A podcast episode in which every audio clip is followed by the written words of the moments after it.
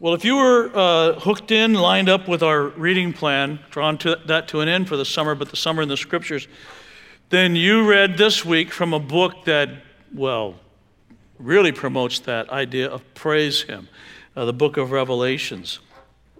Can you put up the map? Uh, let me show you something because I want to tell you a little bit about this book.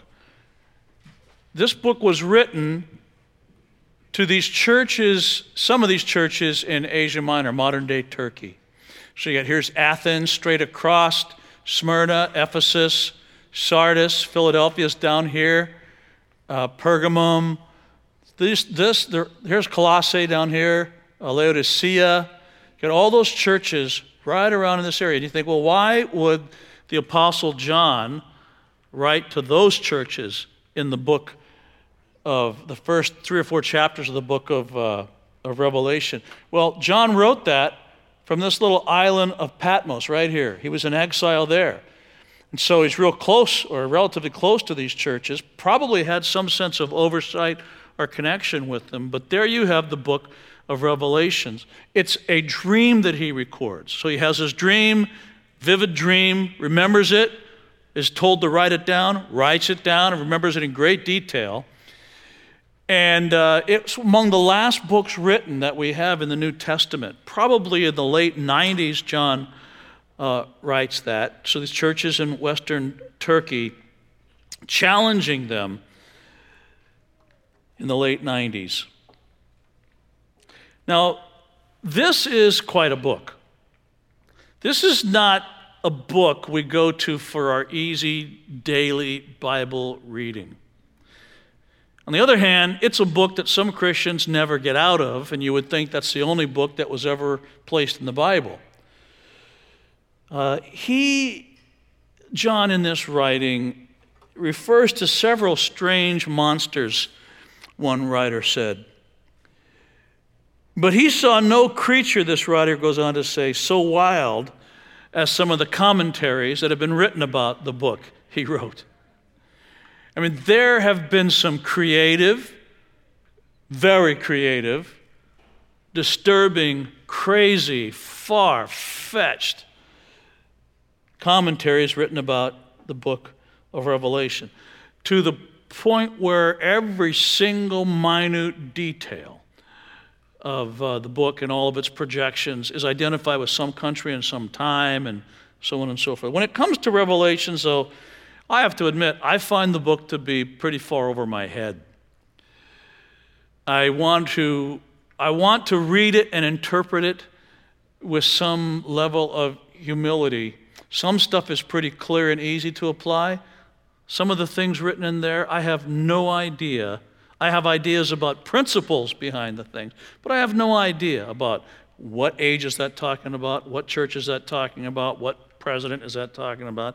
You know, you know uh, here's one thing that I've found to be true among people the president of the United States is often identified as the, uh, the Antichrist.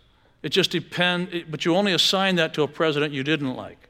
You know, I mean, so you can define history from that particular president or that particular world leader. And the fact is, it's just not that specific. We just don't know a lot of it. But we still can take things uh, away from the book of Revelation. I take a simple approach to it myself. And I like to preach because we're accountable for everything we preach. The scripture teaches, teaches that not many of us should become teachers because God doesn't even have to take notes. He remembers every lecture. You know, I mean, I, I, the day I face him, I'm a little nervous about the fact that he's going to say, You did pretty well. But remember that one Sunday when you said this? Yeah, yeah, yeah, you got it exactly wrong. You know, you're accountable for that. So I, I take a pretty simple approach to Revelations and tend to preach what I'm more certain of in the book while encouraging reading and discovering and struggling with the whole book because it is Word of God, just like one of the Gospels. Here's some of what I think the book boils down to. I've entitled this message, uh, The Idiot's Guide to the Book of Revelation. Number one, because when I start reading it, I don't think I've ever felt like more of an idiot than when I read the book of Revelations, trying to make sense of it. But it's a simple guide. I'd like to come at this this week and say, look, here's basically what I'm sure it says. Let's at least take away what we're sure the book is trying to drive home. And here's the first, first statement, the first truth from the book of Revelations, from which we read this week if you're following the reading plan. I know this for sure that according to the Apostle John, as he heard it from Jesus, churches matter. Specifically, local churches matter. There's something important about the local church. Many people these days are critical of the local church, even dismissive of the local church, like us. You know, we're a local church, dismissive of this whole experience. I can't tell you how many times I've heard, heard some version of, well, I don't belong to any specific church, I belong to the church. Which really, if, if I could be candid, is code for I don't want to be held accountable. I don't want to have to uh, give my gifts. I don't want.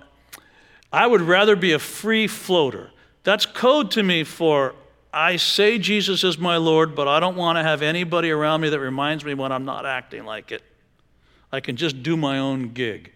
I can't tell you how many times I've heard versions of that. And I want to give the benefit of the doubt. I, I doubt that most of the people that express that have much of an understanding of just how unbiblical that statement is or how unJesus like it is. Because to Jesus, local churches obviously matter. In a book no less important than the book of Revelation, it launches with specific challenges and encouragements to local churches in Asia Minor.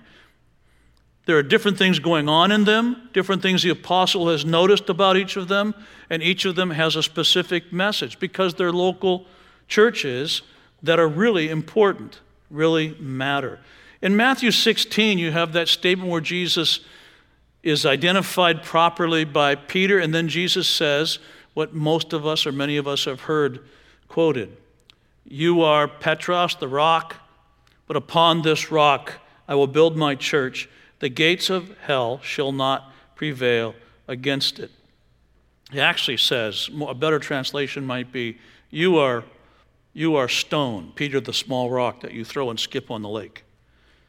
And then pointing to himself, he probably said, But upon this bedrock, upon this boulder, myself, I will build my church. The gates of hell shall not prevail against it. As one of my friends from England, Kim Swithenbank, reminded us last time he was here, preaching. That's an interesting statement because gates don't march and move. So you've got this picture of the churches which comprise the whole church, the universal church, those who are dead as who have died as Christians, who are alive now, and even who will be one day. Addressing, attacking the evils of the gates of hell. And guess which one is going to lose? The gates of hell will not be able to hold back the assault upon them because the church is really active. So you have this statement about the church, and then the picture of the church being a group or groups of people that have evil under siege. Wherever they see something that's wrong, that's not like the heart of Christ, the church addresses it. So, well, that could be the universal church, though, right? My point is, I'm trying to say local churches matter. Except that in Revelation, each one of those challenges is to a local church. The focus is on local churches, local congregations, local gatherings. You look through the epistles, the challenges to the churches are to local churches. The letters are written to local churches or leaders of local churches. So, overwhelmingly, the New Testament is painting a picture for us of where leaders, where God cares about and addresses, recognizes, and even built the church universal by building local churches. Churches matter.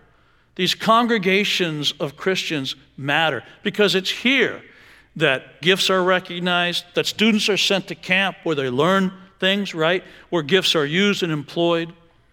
It's here in local churches, at Valley Baptist and at Marin Covenant and Christ Church North Bay, and well, name them all. That's where people get measured and be held accountable and get to use their gifts and give Uh, of their resources, and then we collectively make a difference in our county. The thing that I can see that's clearly objectionable to the writer of Revelations and the Lord he represents is not local congregations. I don't mean to imply that the church today, with all of its denominations and different ways it acts, is everything that God intended, because I don't think that's true. Local churches are what God intended, though. But what's never appropriate is when each of those local churches sees the other as the competition, is not generous toward the other, is not cooperative with the other. When we, as local churches and leaders of local churches, congregations that are led by leadership teams, elder boards, or even pastors, when we fail to come together and say, what does the Holy Spirit have for his churches to do together in the community? And we're unwilling to do that. That clearly is inappropriate. But churches matter, and churches connecting to each other really matter. I mean, he writes these specific churches in Ephesus, specific message. Don't just combat falsehood, but return to your first love. You've lost your first love. Smyrna, suffering is coming, be faithful unto death. That's a different message than he sent to Ephesus. Excuse me. Pergamum, you there don't put up with false teachers of false deities. That's your issue. Resist theological pluralism. Thyatira, warnings against the practice of Satanism or the sin, what he calls the sin of Jezebel, unique to that local church. Sardis, you have a reputation for being alive. This is a harsh message, but you're dead. You're, what? Us? Yeah, you're dead. There's something missing. Come alive again. Philadelphia, this is the only church that has no negative challenge to it, no negative mention. Philadelphia, here's the message You folks rock. Keep up the good work. No negative for them.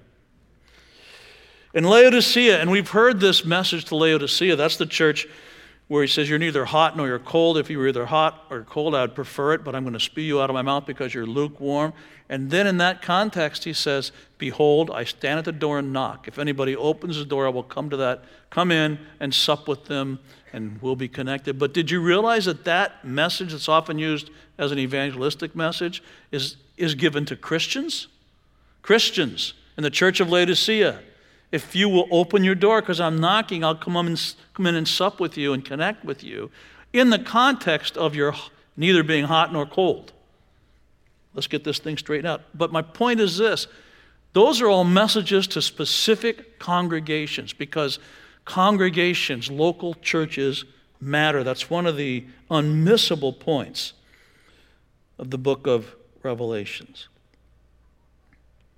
For whatever crazy reason, what God wants to do in the world, He wants to do through the church, through local churches.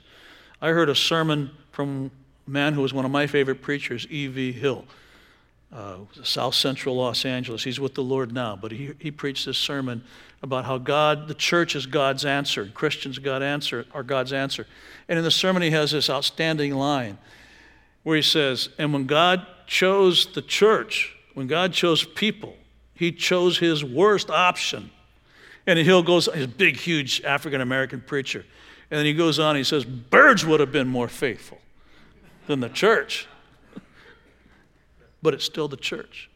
Revelations, one of the, men, one of the notes in Revelations. Churches matter. And then he moves to the second section of Revelations from about chapter 5 or 6 through 18 ish. There's that center the body of the book, where you have the reference to judgments and the seven seals. You got war and terror and famine and stru- struggle going on, the destruction of Babylon, all these details about this wrestling match uh, in human history, which represent the second point of the book of Revelations. Churches matter, and faith is messy. Church is messy. Listen to the way author Eugene Peterson puts it in his book, Reversed Thunder. The churches of the Revelation show us that churches are not Victorian parlors where everything is always picked up and ready for guests. Listen, if they are, then they're not a faithful church. So I've said over and over again here a good church has to have several mops in its closet because a good and faithful church is constantly producing messes. Everything doesn't fit in a nice little peg, there's discomfort. It's not always ready for guests. They, they are messy family rooms, he says. Entering a person's house unexpectedly, we are sometimes met with a barrage of apologies. Have you used them? Oh, I'm sorry for the mess in the house. It doesn't always look like this. And then the Holy Spirit says, You just lied. It mostly looks like this. Every once in a while, it doesn't look like this. And that's when you know someone's coming over. St. John does not apologize. Things are out of order, to be sure, but that is what happens to churches that are lived in. Remember, faith is messy. They're not showrooms, they're living rooms. And if the persons living in them are sinners, there are going to be clothes scattered about, handprints on the woodwork and the stainless steel refrigerator, I add, and mud on the carpet. For as long as Jesus insists on calling sinners and not the righteous to repentance, and there is no indication as yet that he's changed his policy in that regard, come, all you broken people, you're the ones I want to use. Churches are going to be an embarrassment to the fastidious and an affront to the upright. So, one of my prayers for Marin Covenant God, always make us an embarrassment to the fastidious and an affront to the upright. St. John, he goes on, simply says that sees them as lampstands. They are places, locations where the light of Christ is shown. They are not themselves the light. Churches aren't the light. There's nothing particularly glamorous about churches, nor, on the other hand, is there anything particularly shameful about them. They simply are. But oh man, are they ever messy. And you've got Revelations, that center section of this book that many of us read this week. 6 through 18, those chapters, particularly, you have all of this complexity of who's this and what's that represent and what country is this and what's the book of life? And wait a minute there you got the beast you got the false prophet got all these what is all that about? I don't know. I just know this.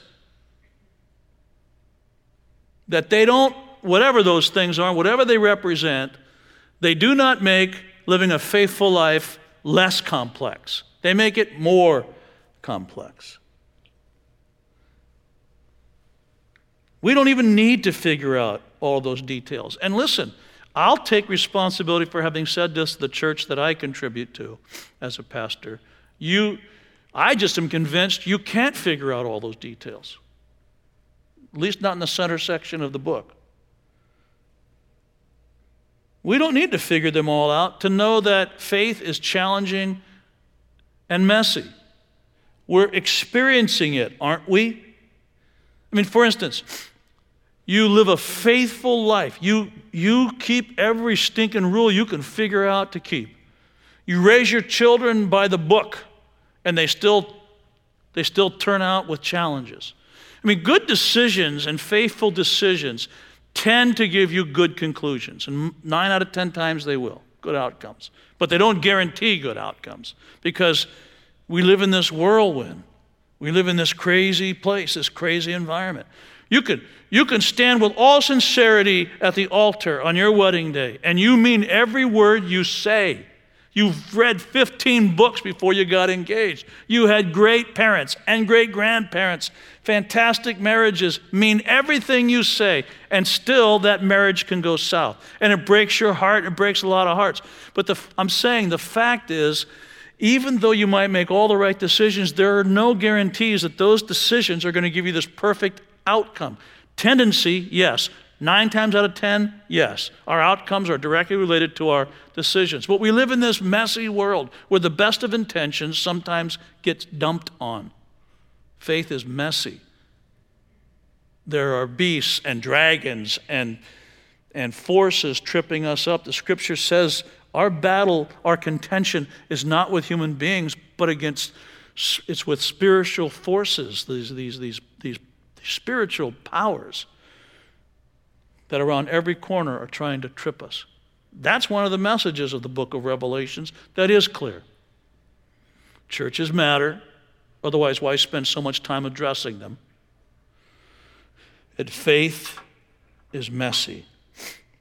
Around every corner of life is some temptation, some sideways outcome that invites us to bag the whole thing. Well, God, if you're not going to do any better than that by me, what's the point? The life of faith is a good thing, but it's also a messy struggle. Churches matter, faith is messy, that's normal. And here's my favorite point I think this is the essence of the book of Revelations God wins. That check has been written and signed. God wins. History, because we're talking in this summer series about the story of God, the movement of the story of God. What's the story God is showing through Scripture, the epic dimensions of Scripture, and what's the story? How am I helping to write that story? About the movement is, is all toward this conclusion, this crescendo, this final act where God wins. And the book of Revelations winks at us and says, don't, don't freak out too much because he wins. You win if you're connected with him. You win. Good happens. You have in Revelation 19 the introduction of this bridegroom, the second coming of Christ, and the final judgment. You have all of this end time stuff, but the main deal is God wins. It's always been the case, it's always been the intention, it's always been the direction we were going, and Revelation reminds us of that. My favorite expression of that is in chapter 21, verses 1 through 7. This idea of the new heaven and the new earth. And as I read this, just think about oh, this isn't this thing for which we're all longing? Then I saw, he says in this dream, a new heaven and a new earth. For the first heaven and the first earth had passed away, and there was no longer any sea. I saw the holy city, the new Jerusalem, coming down out of heaven from God, prepared as a bride, beautifully dressed for her husband. There's something good that he sees. I mean, I, I remember the day, January 7th, 1978, at this little church in Sacramento, where I stood up there in my rented tuxedo and all my dudes were standing next to me, and all Brenda's gals were standing over there. And, and then the music got to a certain place, and there was a hush over the room. And you know, back in those days, it was pretty traditional, and you, you didn't see the bride at all until you saw her in that moment. Now, now we're more practical. We take pictures ahead of time and everything. I hadn't seen her. And the doors open and I, I had that thought that guys, all of us have at that moment if you get married. My thought was, how in the heck did I get here? What's going on here? the doors open, and there she was, absolutely stunning. And the next thought I had was, whew, I, I get to marry her. I've been thinking that thought ever since, by the way. That's the most spectacular moment. And then you have, you have that picture of Jesus and the church. And God has prepared him for us on that day when all that's wrong is finally made right.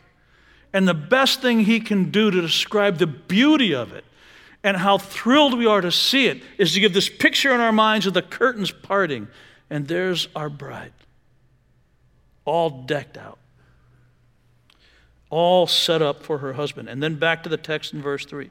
And I heard a loud voice from the throne saying, Look, God's dwelling place is now among the people. He will dwell with them.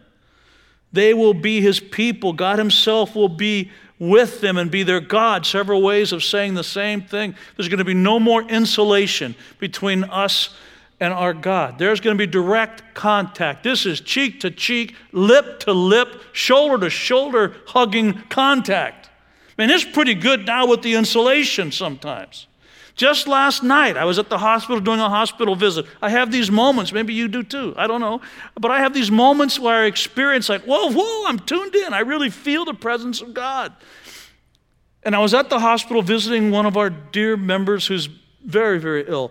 And I coming out of the hospital and I thought to myself, man, I love being a pastor. It Just I was made for this. And I'm walking out of UCSF and I walk across Parnassus there and I'm up against the elevator there and it hits me. Like all of a sudden, leaning against the elevator, I sense the presence of God really strongly. And I leaned against the wall and I said, Oh man, God, I feel your presence. Um, you have anything to say to me? It's almost like the insulation got narrow. And as wonderful as that was, on that day, when God finally says, Enough is enough, this pain is over now, that's going to be so much better because there's no distance between us. He will dwell with us. We're going to share the same bathroom, man. I mean, He dwells with us. Because God wins. And sometimes it doesn't feel like God's winning, does it? But He is. They will be His people. God Himself will be with them. He will be their God. And listen to this. You dream of this. Don't you long for this? Revelations wants to remind us of this. He will wipe every tear from their eyes. He will not wipe most tears. He's not just going to wipe the big alligator tears. Every tear will be wiped from our eyes. Every pain will be turned into vapor and a distant memory if we remember them at all. Every mistake, every regret yanked out of our history. There will be no more death. Brenda and I just flew to Chicago last week to attend the funeral, flew over and back basically the same day, of one of the really promising, fun junior high kids that used to run in the halls at our church in Chicago. His parents were pastors, 26 years old. On his way to his brother's birthday party and riding his motorcycle and was in an accident and killed. Do you think maybe that statement of no more death means something to those parents or to the parents in this room who know exactly what I'm talking about? There will be no more mourning. There will be no more crying or pain. For the old order, the text tells us, of things has passed away. And the old order is the broken order. And it's replaced with this perfect new Jerusalem. Everything God intended initially for humankind to experience, humankind will experience, and all of creation will experience one day. Listen, knowing that changes things. In the NBA playoffs, the, who, who, who are the NBA champions again this year? Uh huh. Warriors. Remember, most of you watch that. Even if you don't like basketball, you, a lot of you watch. We watched it, except we had to record it because Anthony, our son in law, we share a house with our, our daughter and her husband and our, our grandson. He had to work. So he, no, don't watch anything. Don't listen to the news. Don't, don't just record it and wait till I get home. So he'd come and we watch it as though it were live. Except it was hours. It was finished, right? Or almost done. We're hours behind. So we're watching it, and Anthony is up tense. Oh, hands on his head. Oh, no, no, no, no. And then we're 10 points down or whatever, whatever. And all full of tension over this game. Well, I just confessed it during the first gathering, and Anthony and Becca were in the first gathering, so he heard it for the first time today. But I can't stand that. And I have a smartphone. so when he wasn't looking, I'd, I'd go to the ESPN app and realize, oh, we're 10 points down now, but two minutes left in the fourth quarter, we're up by 15. Relax. And I, the old sage, you know, answer, how can you just be calm? Oh, you get older, you get calmer, you know. Relax, Anthony, it'll all work out. It's just a basketball game. But inside, I would have been churning right with him. Because there's something about knowing how the story ends that changes the way you live while it's going on, right? And all of those details about who the beast is and the false prophet and the book of life and the this and the that. And people have messed up the book of Revelations with their guesses. But this you can be certain of good wins, God wins, justice wins, racial righteousness wins, Mercy wins. Kindness wins. Forgiveness wins. The thing we dream of, the world we dream of, a world with no more tears and no more suffering and no more pain and nothing between us and God and who He is touching our very hearts and souls wins. And that changes today to know how tomorrow turns out, doesn't it? And I think sometimes I'm afraid we're trying to figure out all the little details of this book that's a record of a dream. And in figuring out all those details, which we'll never do, we miss the primary points. The primary point is that there's this door opening at the other side of the aisle. And that this new city waiting for us that's been dressed up to kill, like a bride for her bridegroom. And here's Brenda walked toward me that day. She and her dad. And in history, we are, we are moving toward that city, and the realization and experience of that city is moving toward us. That's the story God is writing through history, and we're reminded of it in the book of Revelations. It's kind of like the experience, the statement of Desmond Tutu when he was involved in that long struggle against apartheid, trying to encourage his people. He said, Don't give up, don't get discouraged. I've read the end of the book, and we win. His expectation was that strength was found in knowing that. That's the primary message, the book of Revelation. And here's the primary question Will you or will you not identify, connect with, align yourself with the God who is moving toward that culmination in history? That's the question.